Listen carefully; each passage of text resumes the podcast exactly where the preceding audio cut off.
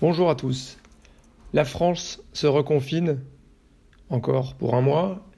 L'Allemagne repousse son ouverture. Pareil pour l'Italie. Bref, le printemps ou l'été en Europe arrivera sans doute avec un petit mois de retard et on peut penser que la réouverture, sans doute plus durable que l'année dernière, espérons-le, grâce au vaccin, devrait plutôt avoir lieu au mois de mai euh, sur l'ensemble du continent européen. Ça veut dire que la troisième grande zone économique avec les États-Unis et l'Asie euh, redémarrera à son tour et qu'on aura vraiment cette synchronisation des cycles. En Chine, on a confirmation que les choses se, passent bien. On a euh, une croissance qui devrait atteindre les 8% cette année selon notre scénario. On a un commerce mondial qui se tient très bien.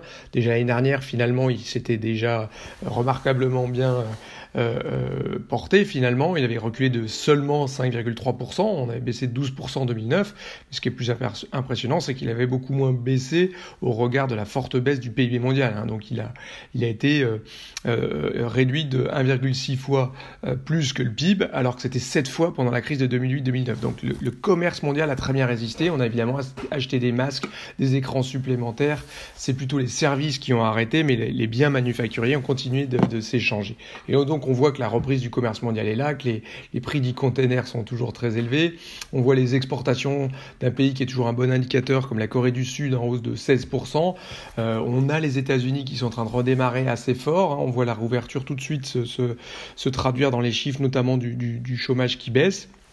Et donc on voit nous une croissance américaine qui pourra atteindre les 6,3% cette année, euh, et donc 8% la Chine, toute l'Asie qui se tient bien, les États-Unis qui vont repartir très fort dès le T1 euh, et peut-être avoir euh, effacé le choc du Covid dès le, premier semestre. Hein. Finalement, on aura retrouvé les niveaux de PIB de 2019 dès la fin du premier semestre, et donc ça, ça va quand même évidemment tirer la croissance mondiale. Donc de ce point de vue-là, c'est même plutôt favorable aux émergents, et donc l'Europe va se joindre à la, à la, à la à la danse, si l'on peut dire.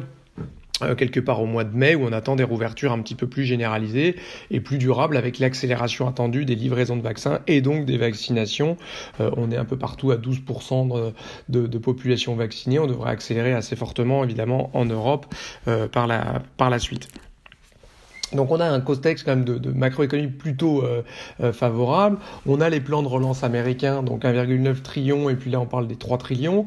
Alors pourquoi nous on ne prévoit que 6% de croissance aux États-Unis et pas véritablement de choc inflationniste?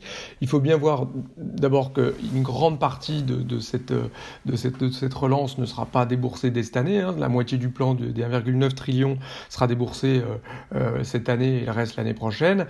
et pour ce qui est du plan d'infrastructure, d'abord il n'est pas du tout encore voté. Hein, les 3 trillions, euh, les 2,25 trillions pardon, euh, sont, euh, sont attendus plutôt pour septembre, hein, donc à la Chambre des représentants en juillet, peut-être septembre un vote. Donc on aura plutôt ça là aussi en, 2000, en 2022 et surtout bah, c'est étendu sur, sur 8 ans.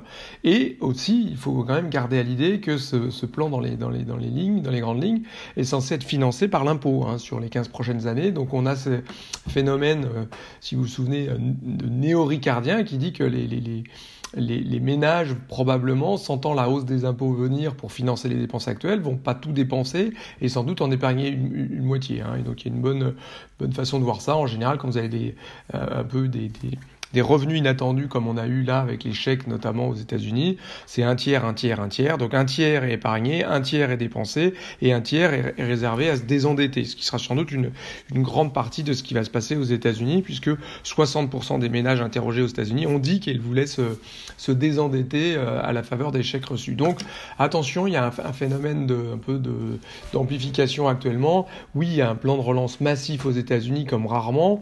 Euh, c'est pas pour autant qu'on va avoir autre chose qu'un choc d'inflation transitoire selon nous. Le marché du travail n'a pas véritablement changé. Euh, quand on avait eu 3,5% de chômage, hein, donc on en est encore très loin aux États-Unis, en 2019, on n'avait pas eu d'inflation. Euh, quand vous regardez ce qui se passe en Chine, après un an de reprise, il n'y a pas non plus d'inflation. Donc euh, le monde n'a pas changé. Les chaînes de valeur ajoutées, les chaînes de production ne se sont pas relocalisées dans des pays à, à, à, haut salaire. Et surtout, ben, les output gap, hein, donc il y a encore des, un, un, nombre de personnes au chômage et d'entreprises qui sont bien évidemment pas en surchauffe. Donc on n'est quand même pas tellement dans ce moment de, reprise de l'inflation, on n'est pas dans un retour des années 70. Donc à ce titre, les banques centrales pour nous vont rester très accommodantes, mais donc on n'attend pas de mouvement de hausse des taux de la Fed avant 2023. Avant cela, ils, réduiront leurs achats. Euh, la Fed devrait l'annoncer six mois avant de le faire effectivement, donc on peut penser que c'est plutôt dans la deuxième partie de 2022. Euh, la BCE elle euh, a plutôt même accéléré ses achats, on l'a vu chaque semaine, de l'ordre de 20 milliards d'euros. et son but, hein, un peu caricaturé par Christine Lagarde récemment, qui est de dire vous pouvez nous tester tout ce que vous voulez, nous on, fera en sorte qu'il n'y ait pas de, de, remontée des taux en Europe qui serait beaucoup trop euh, euh, prématurée compte tenu de la situation européenne qui est encore au plein milieu de la crise du Covid. Donc attention, la BCE va pas du tout ralentir ses achats et, une hausse des taux est, bien évidemment pas du tout d'actualité. Donc les banques centrales vont rester très accommodantes. On va avoir des, soutiens budgétaires donc euh, phénoménaux aux États-Unis, mais il faut pas oublier qu'on a des plans de relance des plans de soutien aux économies un peu partout. On attend euh, toujours les 750 milliards de, l'Europe euh, qui, modulo euh, la cour de Karlsruhe toujours, mais on n'est pas très inquiet, devrait, devrait arriver. Donc on a quand même toujours cet environnement favorable. Donc ça ne veut pas dire que les taux vont pas remonter. On continue à voir les taux américains pour nous attendus à 1,70% en fin d'année.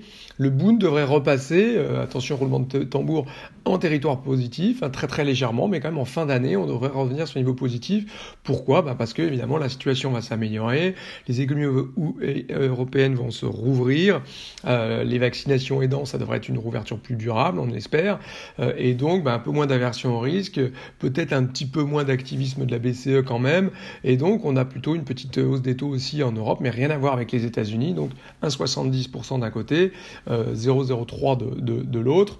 Donc dans ce contexte-là de rouverture, deuxième partie d'année, là aussi le dollar qui est très très euh, euh, soutenu par euh, un peu d'aversion au risque vis-à-vis des émergents, cette idée que le différentiel de taux va être énorme parce qu'il va y avoir de l'inflation, donc très favorable au dollar. Nous, c'est pas donc notre scénario, donc on voit plutôt l'euro se reprendre en fin d'année vers, vers 1,25. Et puis un petit mot pour finir sur les émergents. Quand vous avez une croissance mondiale qui va se synchroniser comme ça, c'est difficile de penser que c'est pas un environnement très favorable aux émergents, notamment ceux qui se sortent le mieux de la crise euh, sanitaire. Donc euh, Asie en tête, euh, il est évident qu'un pays comme le Brésil va être un petit peu en retard, même s'il a encore la demande pour les matières premières devrait aider un certain nombre de pays émergents à se, tenir. Donc la crise, notamment déclenchée par ce qu'on a vu en Turquie récemment, est quand même quelque chose d'assez isolé selon nous. Ça reste un environnement porteur. L'année 2021 devrait être l'année de, de, quand même de la forte reprise et de la synchronisation de l'ensemble des économies mondiales.